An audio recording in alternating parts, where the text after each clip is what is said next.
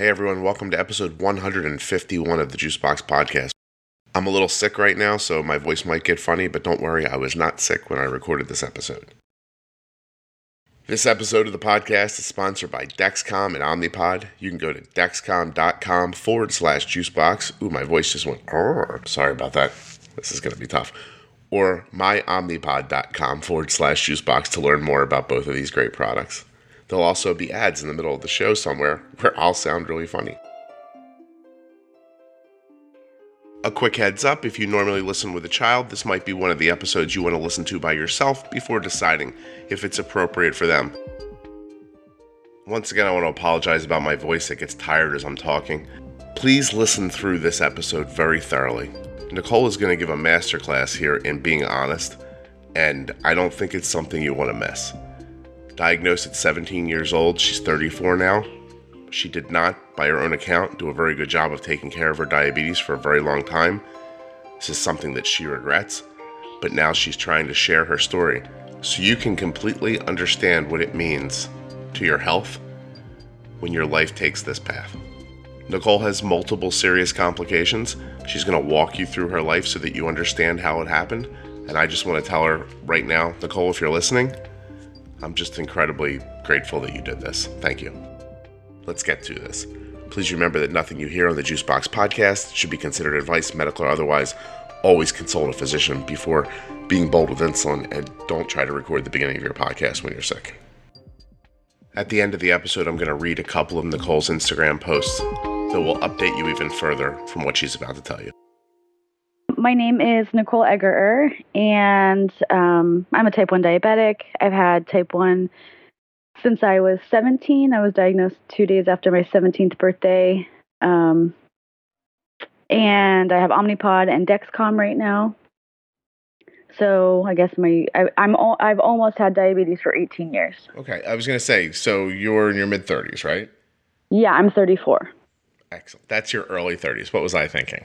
No, yeah, no I don't know. I already sometimes I think I'm already forty at this point. So, so going back, I'm, tr- I'm trying to figure out. Like I always like kind of look back and um, try to think like how how do I meet the people who are on the podcast and stuff like that, and where does it start from? And sometimes it's me. I see people and I'm like, oh, that person there. Sometimes I get a lot of messages like you have to talk to this person. Sometimes it's a mix. Um, you're just sort of known for being very honest about, I guess, the things that haven't gone exactly right with your diabetes. Is that is that how you think? How do you think of yourself, um, you know, inside of the diabetes community? What do you see as your part in it? Um, well, in regards to social media, which over the last two or three years has been something that I've been pretty active on, um, it's it's basically talking about complications, which I realize uh, doesn't make me always part of the cool group, you know, like the cool kids on Instagram or wherever, but I feel like it's really important to get my story out there. And in doing that, I've learned, I've met so many people or talked to so many people in regards to, yeah, I've got retinopathy or I've got gastroparesis or I have this or I have that. So that's kind of what I, I feel like my platform is, is just the diabetes complications. Yeah. Okay. And I didn't know there was a cool group. Um, well, so it, I, maybe that's that's probably just in my well, mind. Well, no, I'm you know, saying now I'm pretty sure I'm not part of it. No, you know, when I say that, and I don't want to offend anyone because I, I, you know, I love the diabetes community, but I think that a lot of the organizations that are big really want to represent type one diabetics as everything's fine. You can live with this disease for a really long time and nothing's going to go wrong. And I, I sometimes feel like there's this, not that it's pushed under the rug. I just, people aren't talking about it, right? It's not, it's not pretty. Yeah. It's not pretty. So people don't want to talk about it. Yeah. So I think that, I think that, a, uh, that there's a couple of like groups, right? There's groups who are trying to figure out how to live and how to manage and what's, you know, what's the right thing to do day to day. And I think there's groups who are just trying to be positive, which I think there's a lot of, I mean, there's a lot of value in all of that, to be perfectly honest. But I think that, that you just, it depends on what, I don't know, like what lane you're in at the moment. Like, you know, where, where's your head right now? But nobody is interested in wondering about the bad stuff. And right. Because it seems like, you know, I think I've said it like this before, but Have you ever met a smoker who thought they were getting cancer later in life? Like, no, they always think they're the one, right? Who's like, I- I'm not, that's not going to touch me. Like, everybody who right. smokes doesn't get sick at the end. Like, um, and so I think that it's, it's one of those things that people prefer to just sort of hope it's not going to be them. And, and, and therefore, and it's, I, I kind of get it. Like, do you know what I mean? Like, I, maybe I more than kind of get it. Like I, But but there's a ton of value in talking about it, and, right. and and I have my own perspective on that. But what forced you to, or forced you? What what? I don't mean forced. What what got you to start talking about it?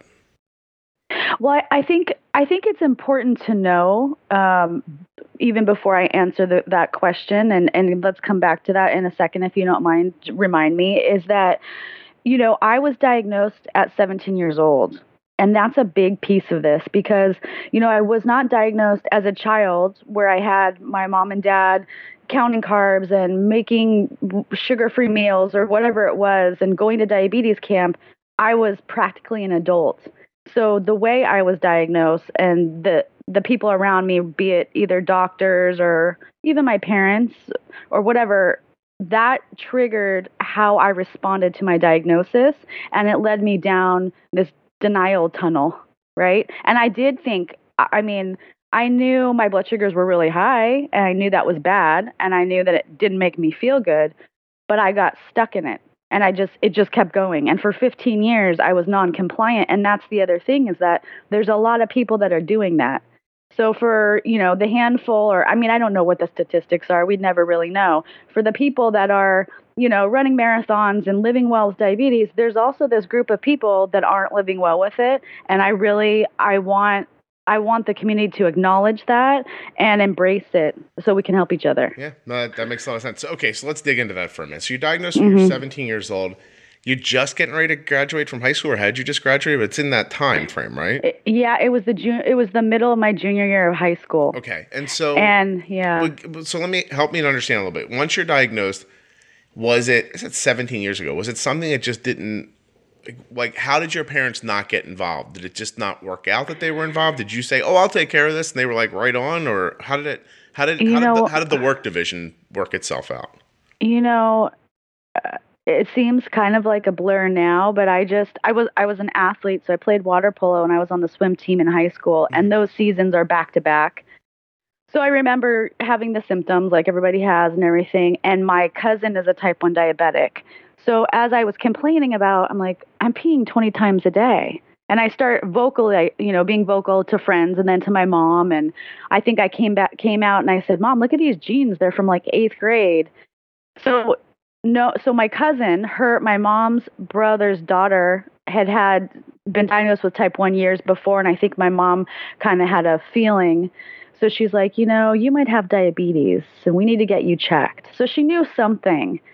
Um, and then, sure enough, I, I went to a doctor, and I remember him saying, well, you have diabetes, but we don't know if it's type one or type two.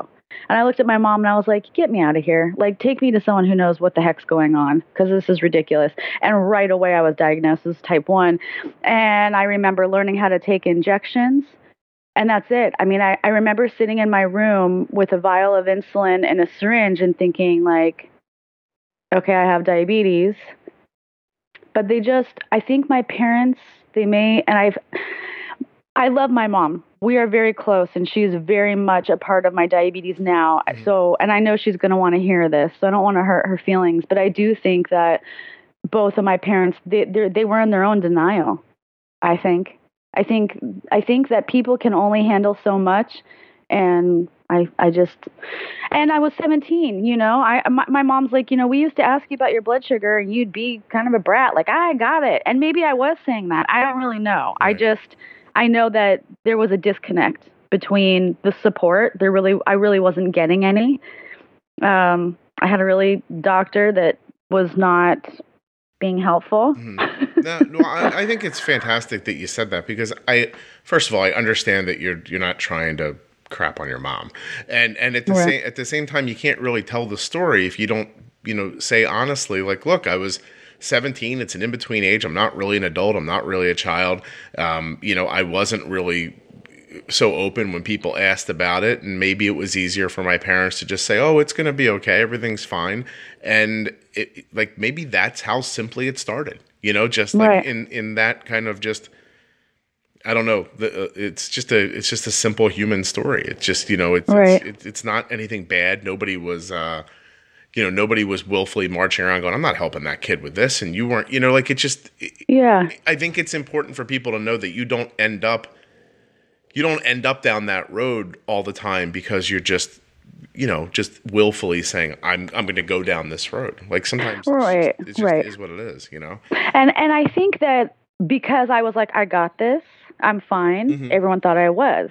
So my friends, I mean, everybody thought I was fine. No one knew what was going on. And what was happening was my I, my body was, I was destroying my body, like every piece of me. At what age do you think you you knew, like not from doctors or from tests or anything like that, but what age did you know I should, th- this isn't okay? Like I, I'm physically, there's an issue for here. Like when, I don't mean like when did something go wrong? Like when did you just start feeling so horrible that you were like, I know this isn't right, I guess? I, I think it was specifically two years after I was diagnosed that I, I went to a, I, I was seeking out a diabetes support group. I think what I was looking for was, you know, people like me and maybe even young people.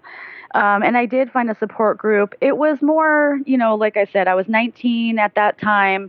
So it was probably people in their thirties, mm-hmm. which, you know, they, they, my blood sugars were high. They were like three hundred, four hundred, five hundred. And the people in the group were like, what is wrong with you? They they shamed me in a sense. The, the other diabetics were not nice to me. So most of the time your blood sugar was high. When you went to a support group, all the support group did was say, hey, what are you doing wrong? The, yeah, they're like, what is wrong with you? Like, what are you thinking? Like, what, you know, and my doctor, when I was first diagnosed, he basically was like, your blood sugar needs to be one twenty all the time. So I tried to get my blood sugar. This is before social media. So, and this is, and I, and my cousin and I weren't close. She was in another state. So I didn't know anyone with diabetes. Like there was nothing, I wasn't, you know, yeah. So, so the doctor gave you an unreasonable expectation with no idea about how to reach it. one hundred percent. Uh, right. Yeah. You, you did the best you could. It wasn't very good and very understandable. You reach out to other people thinking maybe these people will help me. And these people just use you as a way to make themselves feel better. Uh, it, it, you know, mm. and, and that's, that's interesting because we do that as a group a lot. Mm-hmm. And, and, it, and it, it, it, it rears its head in a couple of different ways. For you, I imagine you go into this support group and there's a person in there who can't get their blood sugar under two fifty, but sees your three hundred and thinks, well, I'm doing better than her. And so if I if I can let all my kind of anger and rage and fear out on this girl, and I'll feel better because my two fifty is better than her three hundred. You, you know what I mean? Like that kind of like that horribleness that people can have in them. There's, you know, I I, I don't want to out anybody, but somebody just somebody just had a really horrible like issue in their life, and other people took the opportunity to go, oh, you shouldn't have done that. You know, like and and this person's. This person didn't do anything on purpose. They they weren't negligent. They ended up in a really bad way. And there were some people who took that moment to come in and try to make themselves feel better on their, you know, off of them. And it's just, yeah. it's, it's, it's something because when you stop and really like diagnose it and look at it, it's even understandable. Those people are struggling like mightily. And, mm-hmm. and and they're probably on their way to tipping over. Like those people in your support group weren't there just for relaxation. They needed support. They needed right. support too, right? And the, just the support they found was just going, ooh, that girl's worse off than I am.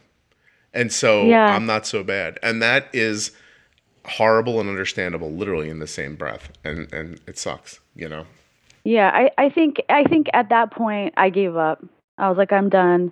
This is, uh, you know, I can't. And I didn't understand that there were highs and lows. Okay. I did not understand that. I knew I was ter-. And that was the other piece. I was terrified of going low. That okay. was a great fear of mine. But I didn't know. And it sounds dumb now, but I didn't know that that was okay. My doctor didn't. Like I said, there was like this target and you're either in it or you're not. And it was, it was awful. So I stopped seeing him. I stopped going to the doctor. I was going just to get insulin at one point. I wasn't talking about it. I was not trying to make friends with diabetics. I was not, I just wasn't doing anything. I just was like, I don't care. I'm done. You kind of just shut down. And you used enough insulin to stay alive. Exactly. So in the beginning, so for the first two years I did injections. Mm-hmm. Um, and I think, I think that time I was being as compliant as I could be. But once I went on the pump, which I also did not want the pump because I, I, I did injections in my thighs. I didn't want anything in my stomach. I don't know why. I just, it was, I was freaked out, mm-hmm. but I used like the top part of my butt for my site. Okay. And once I knew you could put a pump site there, I got the pump. Um, I, I was on not what I'm on now, another pump for about twelve years. And I just ran the background insulin. I wasn't, I wasn't bolusing. I would drink whatever I wanted. I'd have a soda or coffee from Starbucks and, you know, and I've had other diabetics even today. They're like, why would you do that? Or that was dumb. But there was, there was a, a mental piece of this. There was denial going on. There was shame. There was guilt. There was not having the support, you know? Um, well, okay. So you're reminding me of, okay, I'm going to, I'm going to record the Omnipod ad. I don't feel good, guys. If you're listening to this in the first couple days of its release, probably not beyond February twenty-third, twenty eighteen, the Omnipod C O O, Shacey, who's been on the show a couple of times, she's coming on next week. If you have questions for her, you can go to either of my Facebook pages for Juicebox Podcast or for Arden's Day and leave, uh, there's a There's a post already up. If you have questions for Shacey, you can leave them there, and I'll do my best to get them answered. And as you can tell, my head is all swimmy, and I'm not making a lot of sense, so see where this goes. I also kind of can't breathe. Jesus, this is a mess. Maybe I should run an ad I've already recorded. Omnipod, baby, we're going to talk about the best insulin pump in the world, and we're going to talk about it in simple, simple terms today. You have a car? You ever need gas? You did, right? You went to the gas station. Maybe you got out, you took the little hose, you stuck it in the side of the car, you squeezed the thing, and the gas went in the car. Maybe somebody pumped it for you. Maybe you live in New Jersey. Anyway, New Jersey pumps gas. They don't let you pump it. That, that's the point there. Nevertheless, can you imagine if you could only drive as far as that hose went? If you were always stuck to that gas pump? If you couldn't get away from it, no matter what? And if you did, if you said, oh, I have to go a little farther than this hose will reach, I'm going to have to disconnect from this hose. You're going to drive away and run out of gas. Then what? Is that what you want to do? Do you want to be driving around stuck to a gas pump your whole life? You do not. That would be silly. It would actually be patently ridiculous. Now, maybe there was a time in the past when that was all the technology would allow you to do, is be attached to your gas pump while you were driving around. But that's not today. Today, technology exists that's better. Tubeless insulin pumps, for instance, are way better than tubed insulin pumps, in my opinion. Because you're not attached to something else. Why do I want to be attached to something? Just so I can get my insulin. Why do I want to have to unattach from it to take a shower or go swimming or play a sport?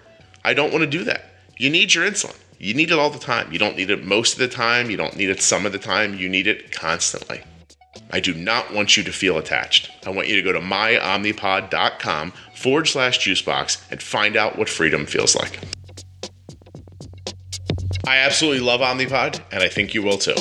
You're reminding me of when social media exploded out a little more and Twitter became popular. There was a person with diabetes in the in the Twitter sphere, and she was, I don't remember her name. I wouldn't say it if I did, but but she was deathly afraid of her insulin.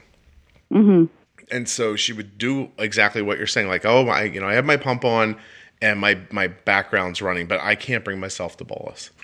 And right. I watched countless well-meaning people very supportively try to help this person to just, hey, just look, you know, you know, think it through. Like this is probably going to take eight units, so just try four and see what happens, right?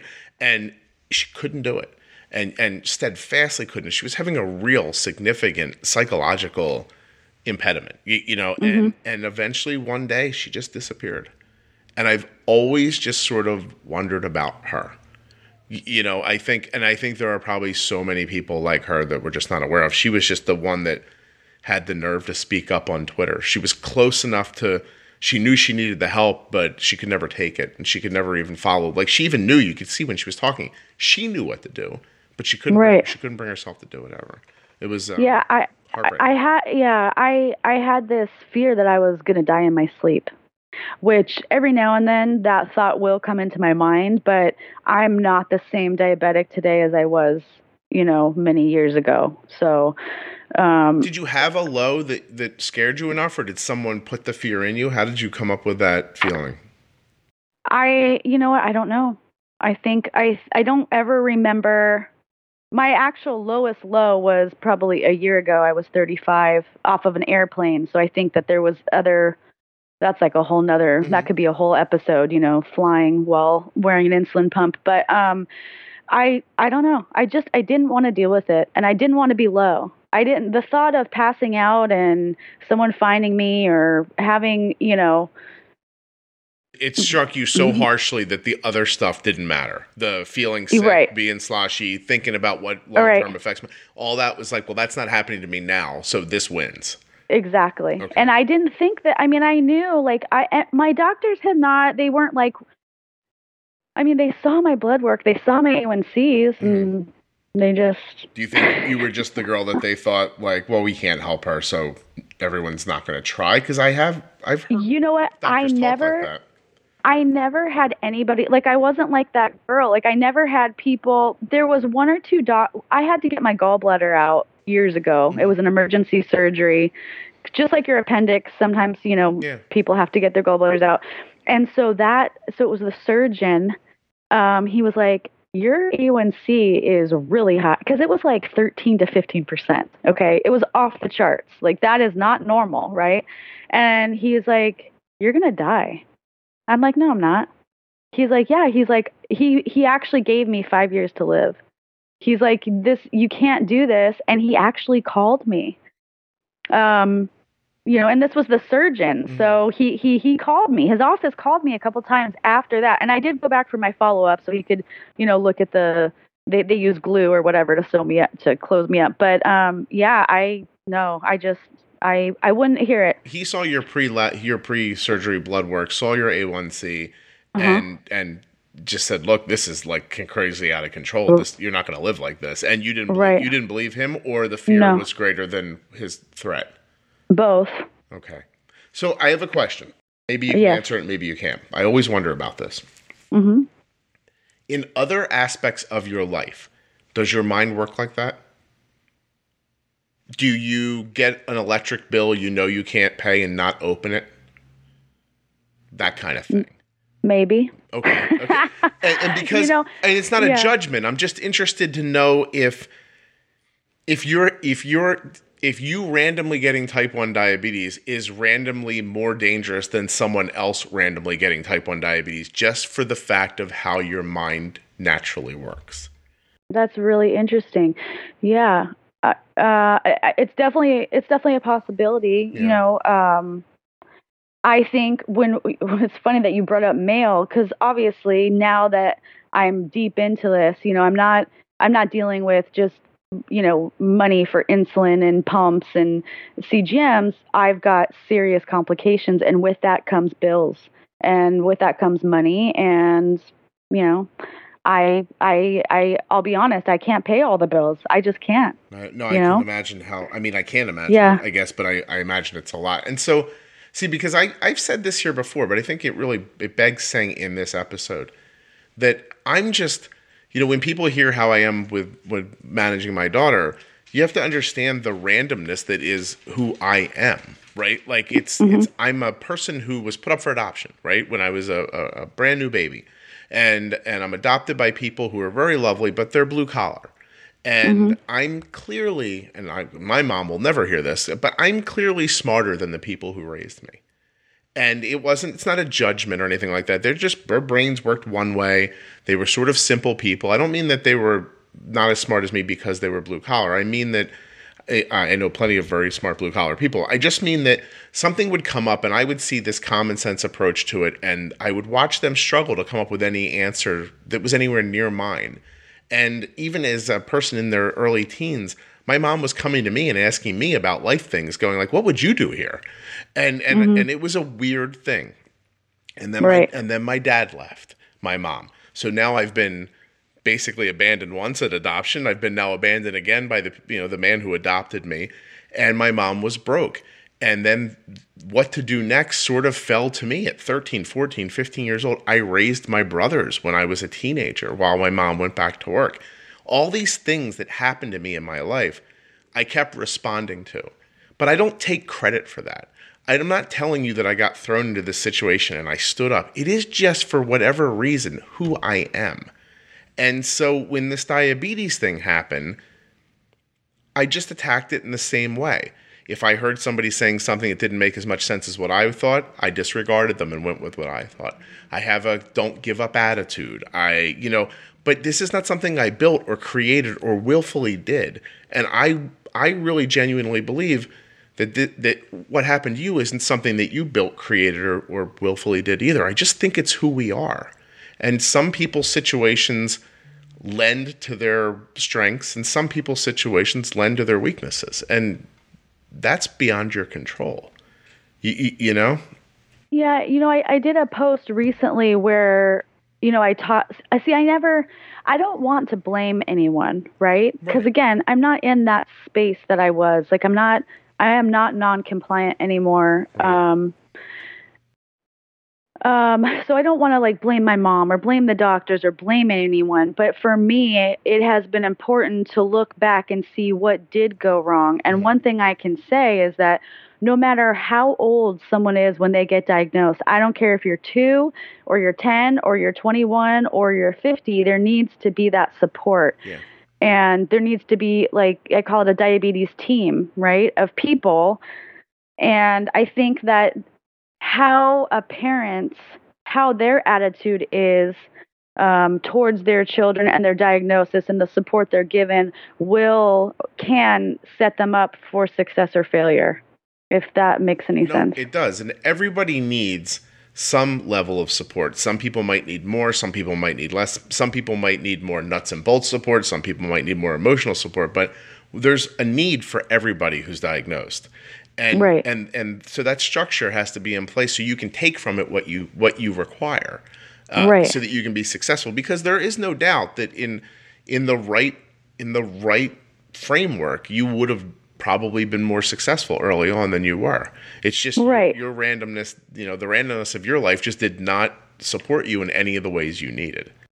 Right. And I don't, I mean, and, and and I'm thinking now, oh gosh, everyone's going to be listening to this and they're going to think like, oh, well, this is a personality thing. This is just no, no, no, who no, no. she, who she is. And, and I, you know, I have a lot of other autoimmune diseases where I think, like, I have celiac disease. Mm-hmm. I'm not sure if you're familiar. Um, and basically I can't have wheat, rye, malt, barley, or oats. Okay. And that, that diagnosis came in my twenties. So I've had that for ten or eleven years. And I've always been compliant. And the difference between celiac and type one for me was with diabetes, I could be high and there was no consequence in that moment, right? But with celiac disease, it's like, okay, if I eat something I'm not supposed to, I'm going to have diarrhea, and not just once, but for the whole day. And then I'm going to feel like I have the flu. So it was very like, I'm not going to do that because that doesn't feel good. Right. Well, it's, well no, that, listen, that makes yeah. a, a, a bunch of sense. And and I want you to know that I don't, going back for a second, like I didn't, I don't mean that it's a personality issue. Like you're a person who doesn't care. I just mean that, I just mean that there's sometimes it's just who you are. Like I don't, there's certain colors I don't like. If you, if you forced that color on me every day, I wouldn't begin to like it. I'd just be like, oh, now there's that thing. Like my brain would always respond to that color the same way. Right. You, you know what I mean? Like if you, there's stuff, look, there are things, as much as I might be a go-getter about some stuff, there's some stuff that, that my wife will point out to you that if I don't like the, the, the thing that's going on, I ignore it. You know, like I have to do something, but it's not something I'll enjoy doing, so I ignore it. Right. And I'm completely aware of that about myself. It has never made me change once. But to right. your point, it never also gave me diarrhea or retinopathy. So, but, right. but, but, but it just, but if I could have easily fallen into, and I still could, I could You know, wouldn't it be ironic if I got type two diabetes and I ended up being the worst type two diabetic in the world? Like, it just, it, you don't know what what it is that you're going to respond to, not respond to. And it is difficult to force yourself past something, you know, right. especially when it's hardwired. So, um, you know, you, you don't, you don't, you don't look at a person who's depressed and tell them, well, you're just not trying hard enough not to be depressed. And, and the idea of depression or having built-in responses to things, I don't think is any different. I just think it's who you are. It's how you're wired. So, right. So tell me a little bit about these high blood sugars and what they brought. What was your first complication that came up? I'm incredibly excited today to tell you about Dexcom. Now, Dexcom is a continuous glucose monitor, and those are a lot of big words. I don't know if you know what that means or not. I'm going to tell you. Do you know what your blood sugar is right now? Do you have type one diabetes? Do you know what your blood sugar is right now? Do you have a child with type one diabetes who's in the next room or at school? Do you know what their blood sugar is right now? I know what my daughter's blood sugar is. It's one hundred fifteen, and it's nice and steady. It's been steady for the last three hours and kind of moving just gently between ninety and one fifteen. How do I know that? I'm looking at an app on my iPhone. Now, if I had an Android phone, I could also look at an app there too. So I'm looking at my daughter's blood sugar from across town while she's at school. That's called the Dexcom Share. A continuous glucose monitor is exactly what it sounds like. It is a continuous, which means all the time, ability to look at what your blood sugar is or what your loved one's blood sugar is. Being able to see a blood sugar and when it's moving and react to it, being able to react like that, that's the key to keeping your blood sugar where you want it. That's why her blood sugar's at one fifteen right now. It's why Arden's A one C has been between five point six and six point two for almost four years.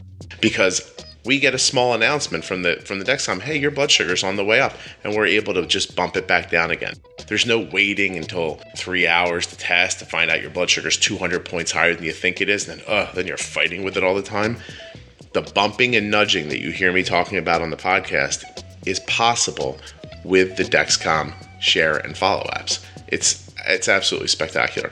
I really do want you to go to Dexcom.com forward slash juicebox to find out more about the Dexcom. You have to. Don't confuse it with any other continuous glucose monitor in the world. Dexcom is the absolute best. Dexcom.com forward slash juicebox. As soon as this episode's over, type that address into your browser or click the link in your show notes. You will absolutely be happy that you did. Please remember these results are mine and yours may vary.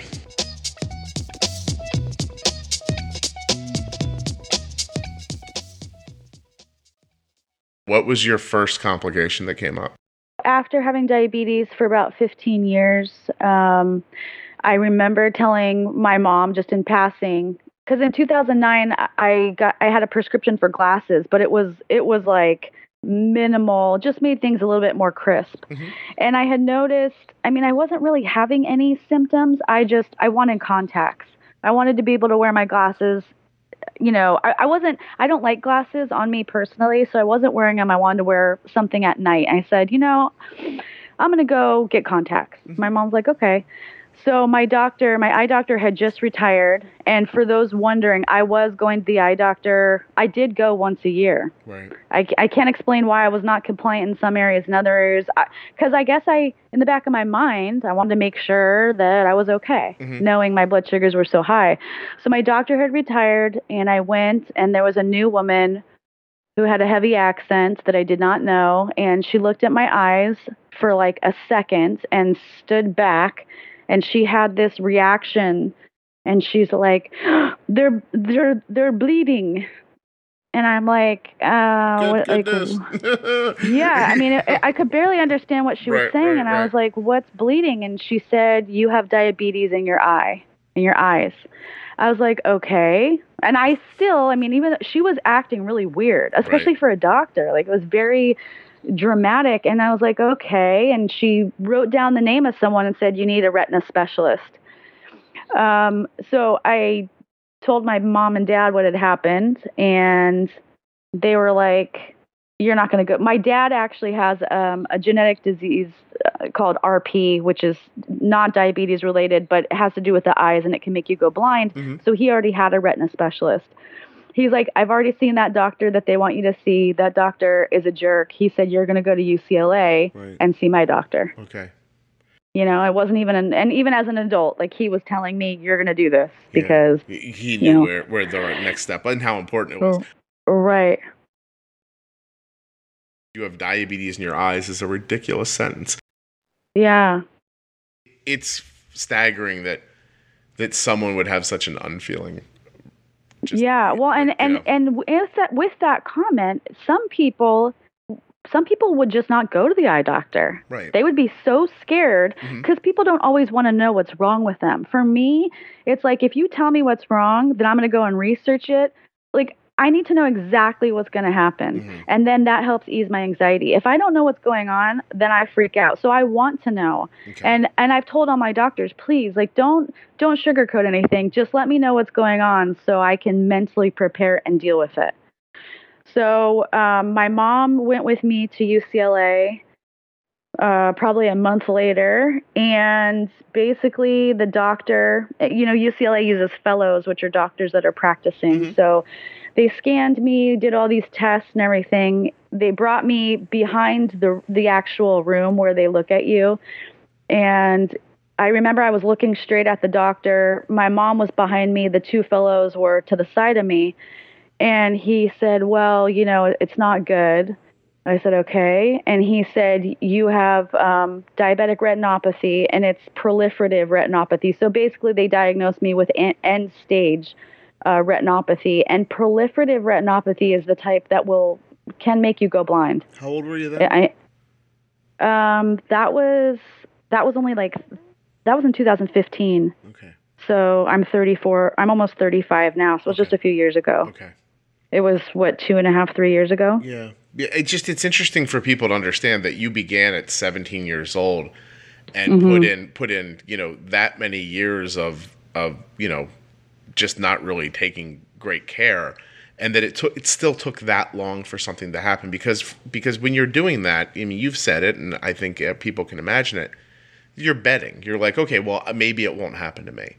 And, and right. but the, the message really does need to be, it is going to happen. But, you know, like it, it's not like you're going to just, you're not going to let your blood sugar be three hundred forever and nothing's ever going to come of it. Right, exactly. And that's why I tell people all the time, it's not a matter of if, if it's, it's a matter of when. Like right. that, that this is not, I'm not like some, I'm not a Ninja Turtle, you know what I mean? Mm-hmm. I'm not the only diabetic in the world doing this or that this has happened to. Yeah. So basically after, you know, he's telling me all this stuff, and then all of a sudden he says, you know, and this can be hard for the whole family. And in my mind, I was kind of like, why is he saying that? And I remember in slow motion turning around, and my mom was crying, and um, my mom doesn't cry. So then I knew it, it, it hit me even more that it was serious. And I said, well, what can you do? Can you fix it? And he said, there are things we can do. And I said, like what? And he said, well, we can do lasers, lasers and injections. And I said, to my eye? And he said, yeah. I was like, okay, well, I'll be asleep, right? And he said, no, you will be awake. So I felt my knees start to buckle mm-hmm. and freaked out. I remember going home and crying in the bathtub and thinking, I'm going to go blind. Right. And, uh, So he's been working on me since two thousand fifteen. At first, I went like every two weeks, um, you know, working on one eye, then the next, then the next, then the next. Now I go every six weeks.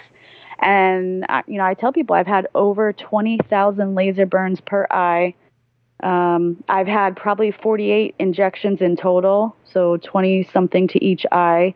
And I've had one surgery. I had a vitrectomy of the left eye. I had a major hemorrhage, and um, I have lost central vision in my left eye. So, yeah, it's, it's you know, that's why I talk about it, because even though it's not pretty, it's like, I don't want this to happen to anybody else. Yeah, it shouldn't be. The understanding of this stuff shouldn't be in the abstract. It, we shouldn't, it shouldn't be in most people's minds, oh, if my blood sugar is too high for too many years, something bad's going to happen, because it's just, it's just too inspecific.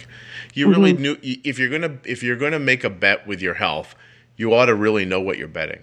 You, you know what I mean? Like you, it shouldn't yeah. just be random. Like, oh, I, you know, maybe I just, my fingers won't have as much feeling. Like, you know, you, whatever you end up lying to yourself and thinking is going to end up happening to you. Um, it, it was the eyes. Like, how long would you say you've been paying you know, what you would consider to be closer attention to your blood sugar and trying harder to keep it in in a, in that one twenty range that the doctor told you about so many years ago. Right. Well, when he when I got that diagnosis, mm-hmm. I was terrified. And remember, a lot of my stuff is fear fear based, and it's something that I work on even today. Like, I don't, I don't want to live in fear, but I was terrified of going blind, and specifically being a blind diabetic. I could not comprehend how is that going to work, because nobody, like no one, I'm, I don't have a husband or a boyfriend or a best friend or anybody that knows how to give me insulin. Like, no one knows how, how my body works besides for me. Right. So in my mind, I have to one hundred percent all the time be in charge and taking care of this. I, I just, it's like, if I don't, if I can't see my meter, and I can't take it, you know, there was all these like what ifs, and it was just playing like a movie. I'm like, oh, hell no. And I, it woke me up. And, um, you know, I think, I don't, I think it was either right before, right when that was happening, I got Dexcom. So those were the two things that happened. Mm-hmm. Was one, I was not going to be a blind diabetic in my mind. I was like, no. And two, I got Dexcom, and Dexcom saved my life. How? I could see my blood sugars. I could see what the food was doing.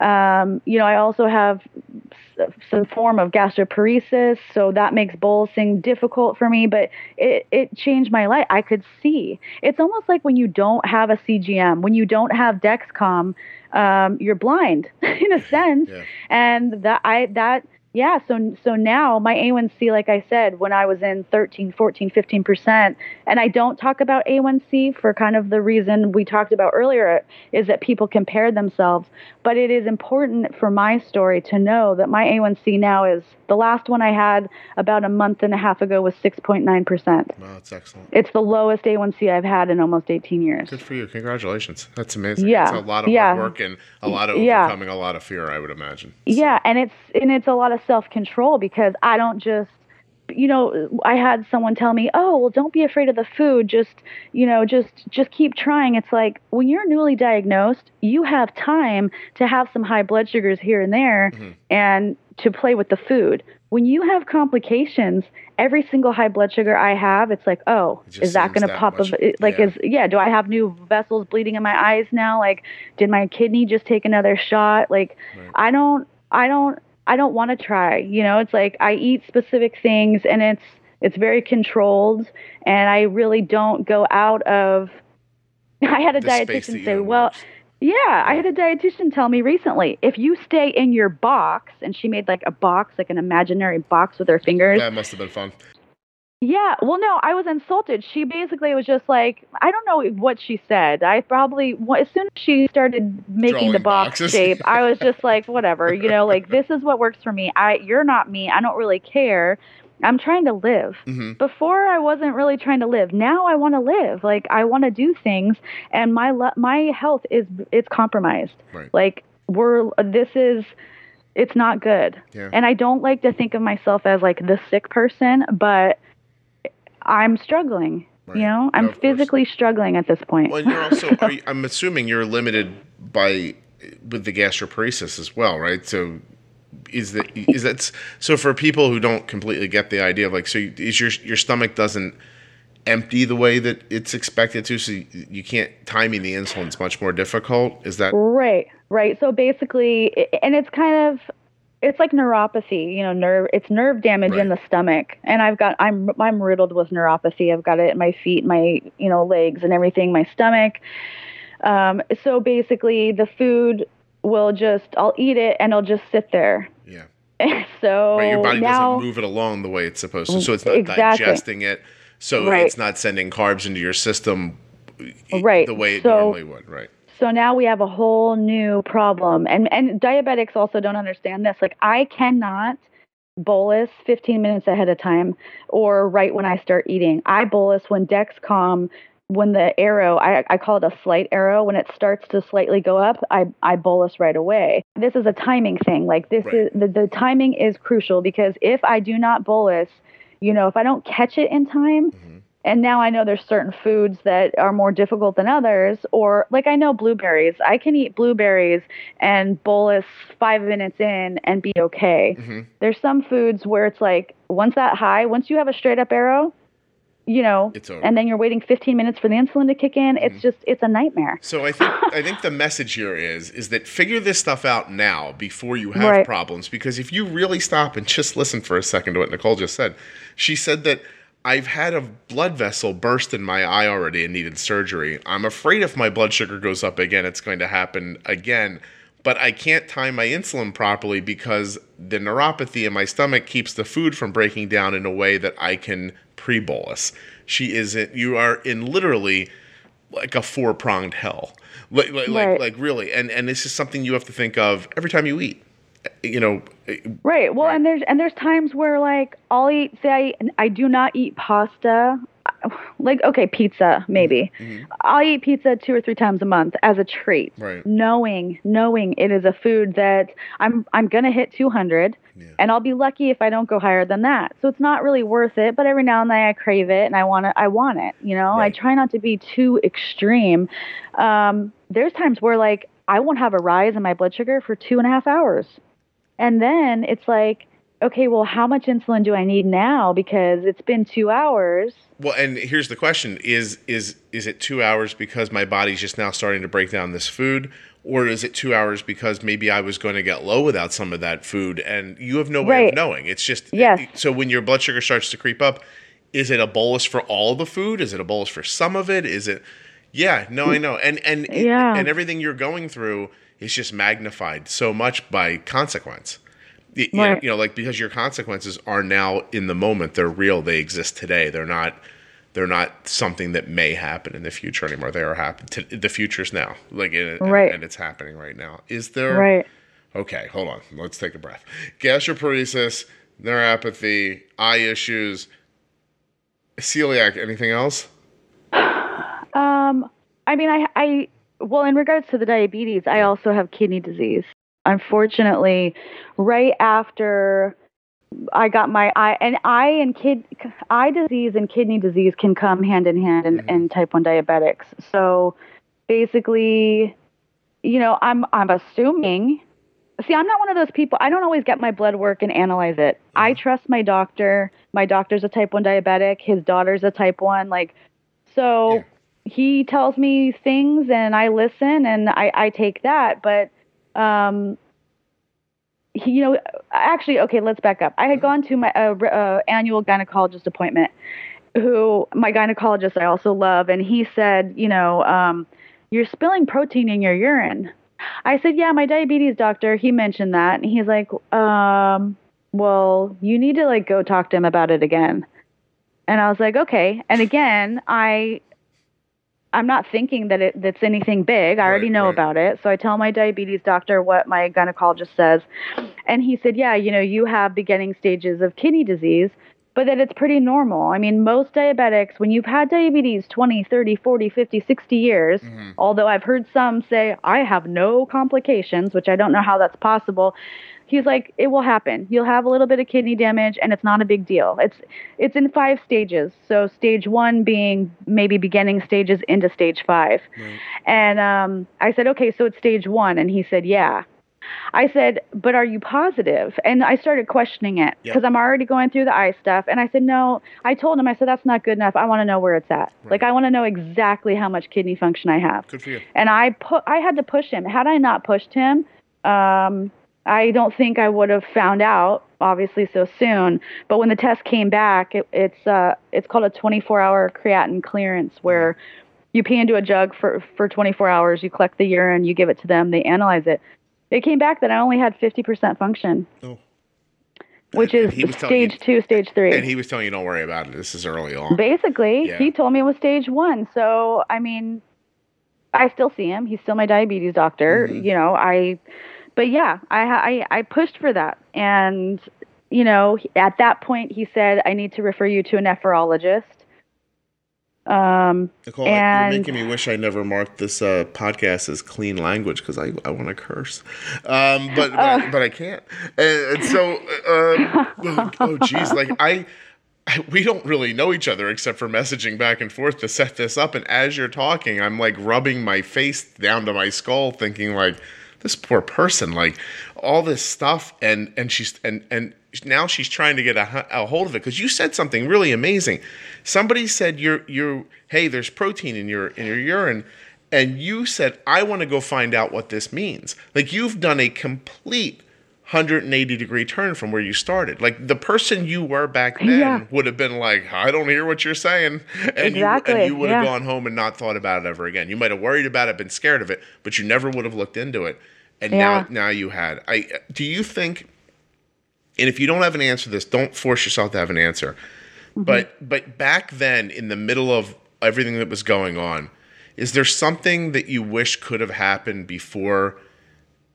Before what happened to your eyes that could have, like, is there anything you can imagine that could have pushed you forward prior to it being health issues? Like, like what would you tell somebody? Like, if you could go back in time, what do you think you'd say to yourself?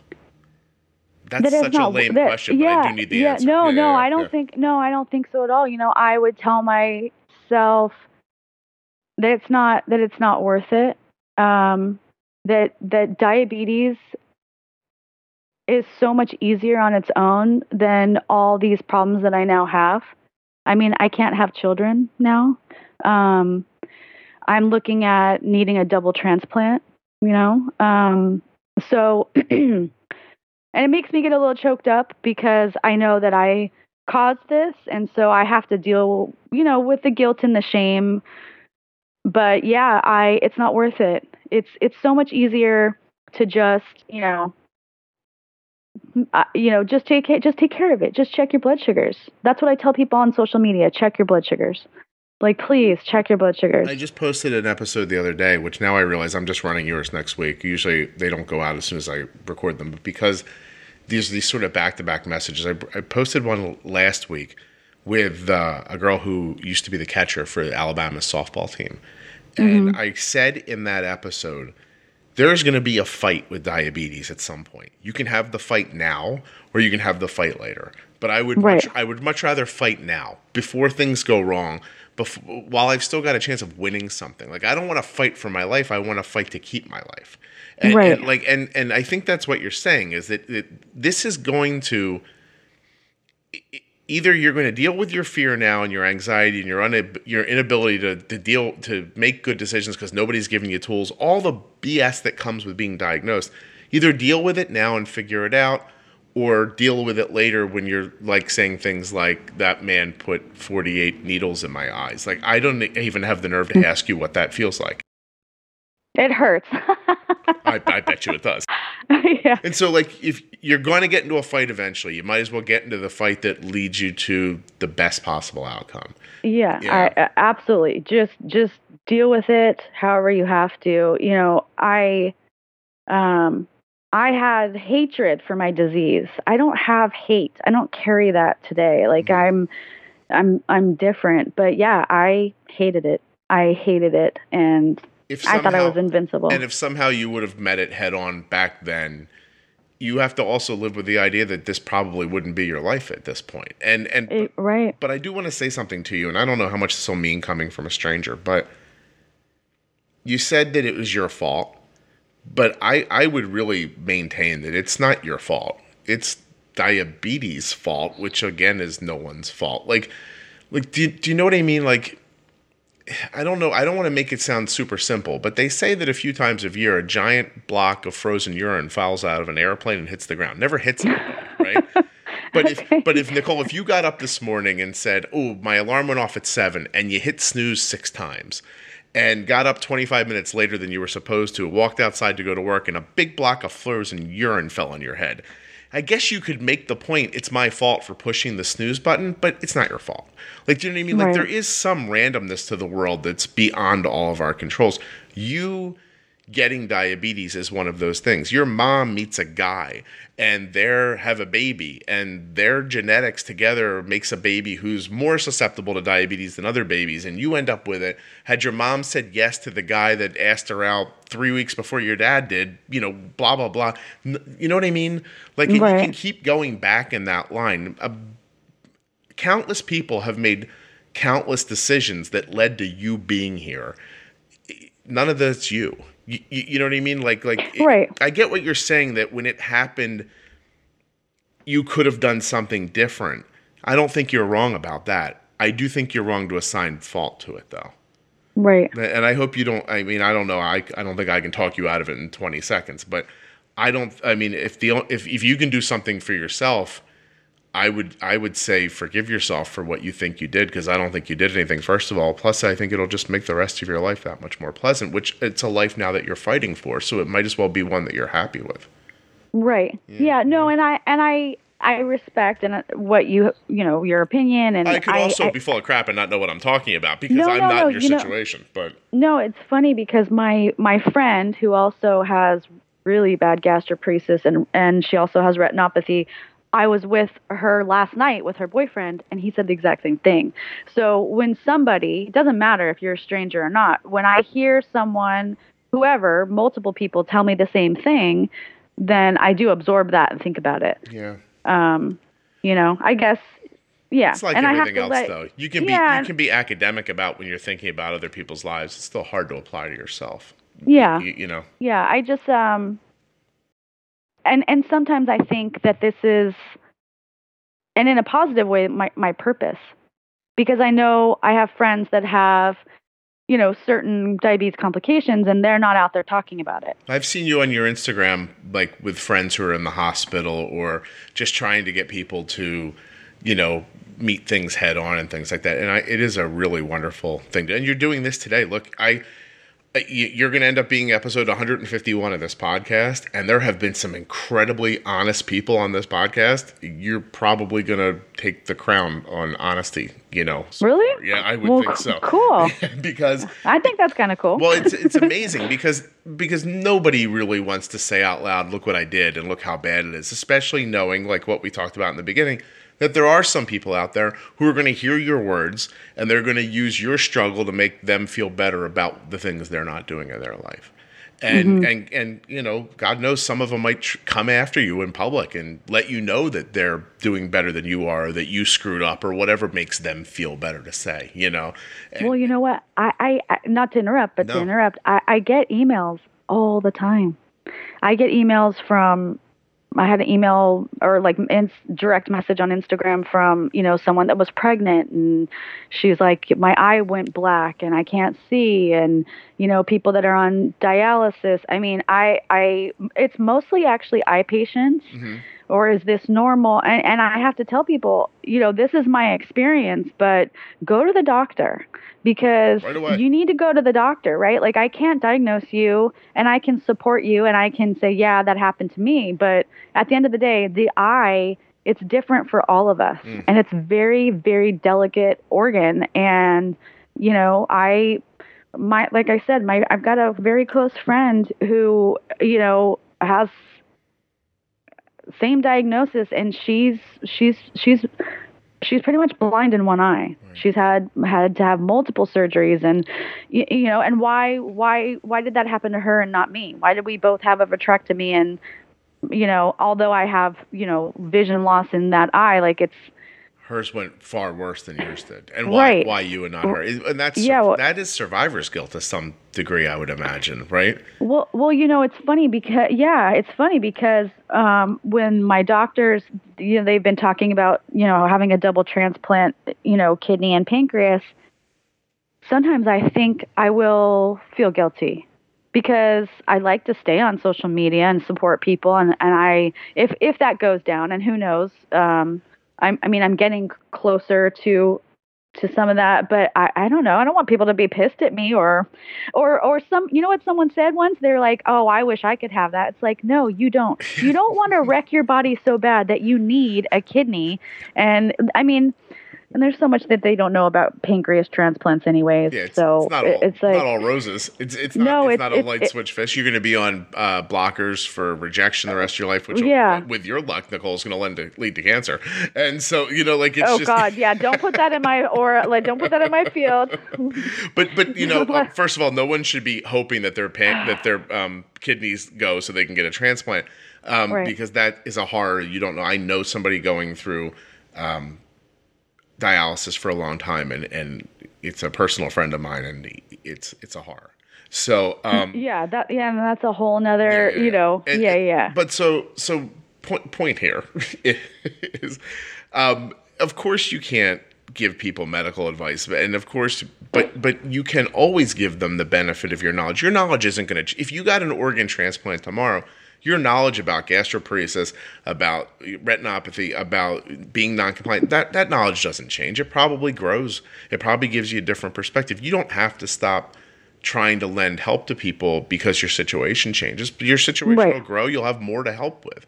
You, you, right. you know, and as far as people being angry that you got them and not you, that's a strange idea. You know, like it you, is. Nicole, I, you are absolutely lovely, but you are almost health-wise not someone anyone should right. feel like I wish I was her.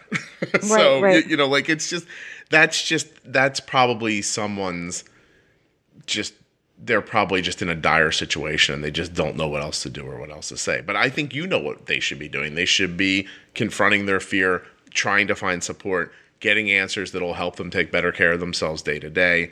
And, you know, I just, I'm, you know, we're, we're so close to an hour. I'm totally having you back on at some point uh, because first of all, you're chatty and thoughtful, which keeps me from having to talk too much, which the listeners will appreciate. And, um, And at the same time, I think there's way more to your story coming and, and still that I would love to still, I mean, I, I would love to do this with you again, if you don't mind. Yeah, no, I would totally, I would totally love to. Um, and, and like I said, I'm, I'm, I'm totally open for anyone that has complications or questions. You know, I, I, I, I do make it a point to try to answer everybody at, at this point, you're, right? You're I, an angel on Instagram, that's for sure. How do people find you on Instagram? So um, my, I don't know, I call it a handle, right? My name or whatever. It's Knickknack one four three one four three. So it's N I C N A C one four three one four three, which I was just telling somebody I do want to change it. So I don't know if there's a way for you to put on the podcast just in case it does change. Um, if you ever if change you it, you tell me, and I'll, because I'm going to put a link in the show notes that takes them right to your page. And if you ever change it, I've done it for other people. I'll go back and change it for you.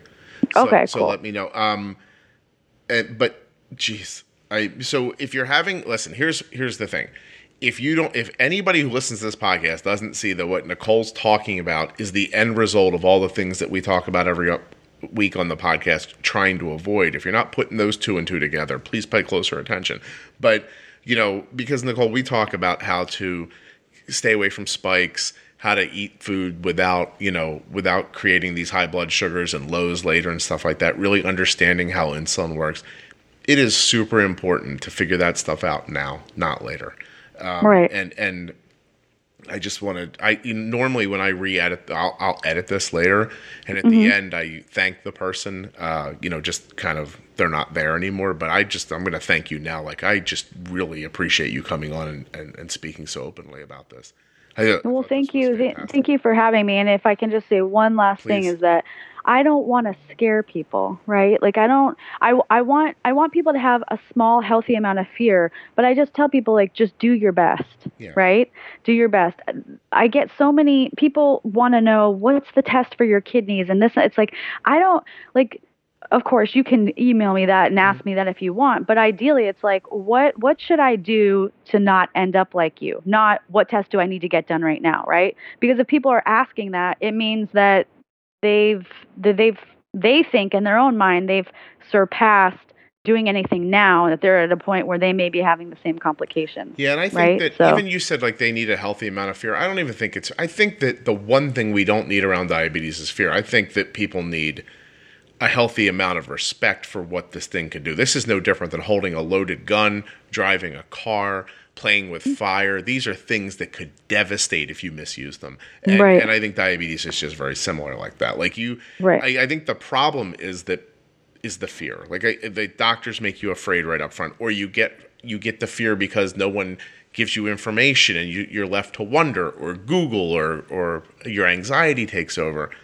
Um, I think the it, If, if people have heard me say enough on here, the, the step that I took first to getting my daughter's situation to where it was, and like you said, I don't think it sucks to share A one Cs because it can make people feel bad, but I do, like you, I share Arden's because it, it shows that um, like a guy like me who didn't know what he was doing and was struggling as much as anybody could to understand diabetes, figured it out and got, you know, I, my daughter's A one C has been between five six and six two for over four years. And, wow, and, and yeah. the first step to that was getting rid of my fear. And and that was the, I had to figure out a way to do it. It was so meaningful to me that when I figured out that that was the lesson, anybody who paid me to blog years ago, um, or even on my own site where I wasn't being paid, all I wrote about was was fear and that it, it need, you needed to get rid of it. Uh, because I, because right. that's the first step to making, because the rest of these decisions are difficult. And when you're afraid, you can't make them.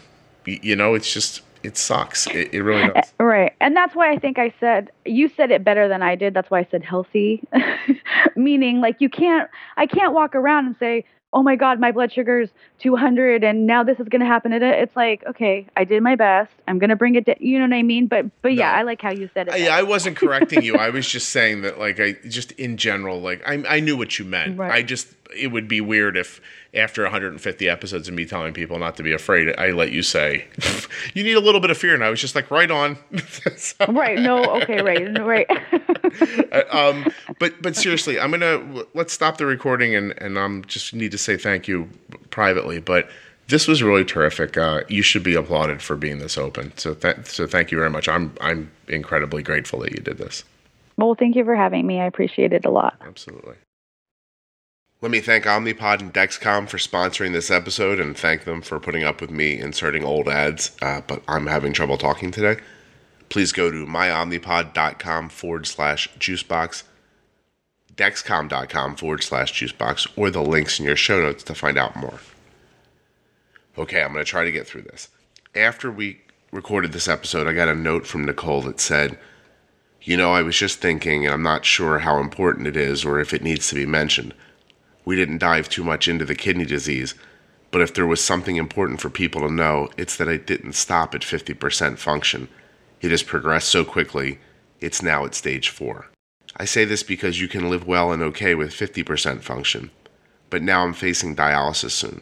My function is like at twenty-one percent, so whether it's the podcast or another time, I think the quickness of the progression is important to share. Two days later, she posted this on her Instagram page.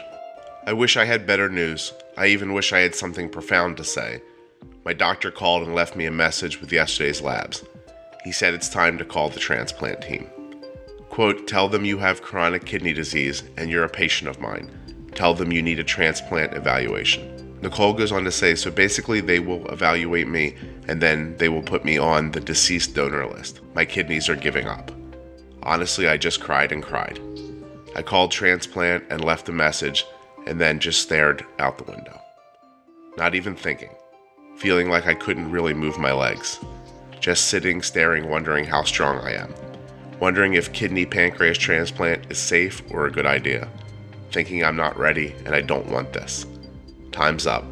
My body says. I feel like I'm trapped in a nightmare. I want to go back in time for a do-over. Too late.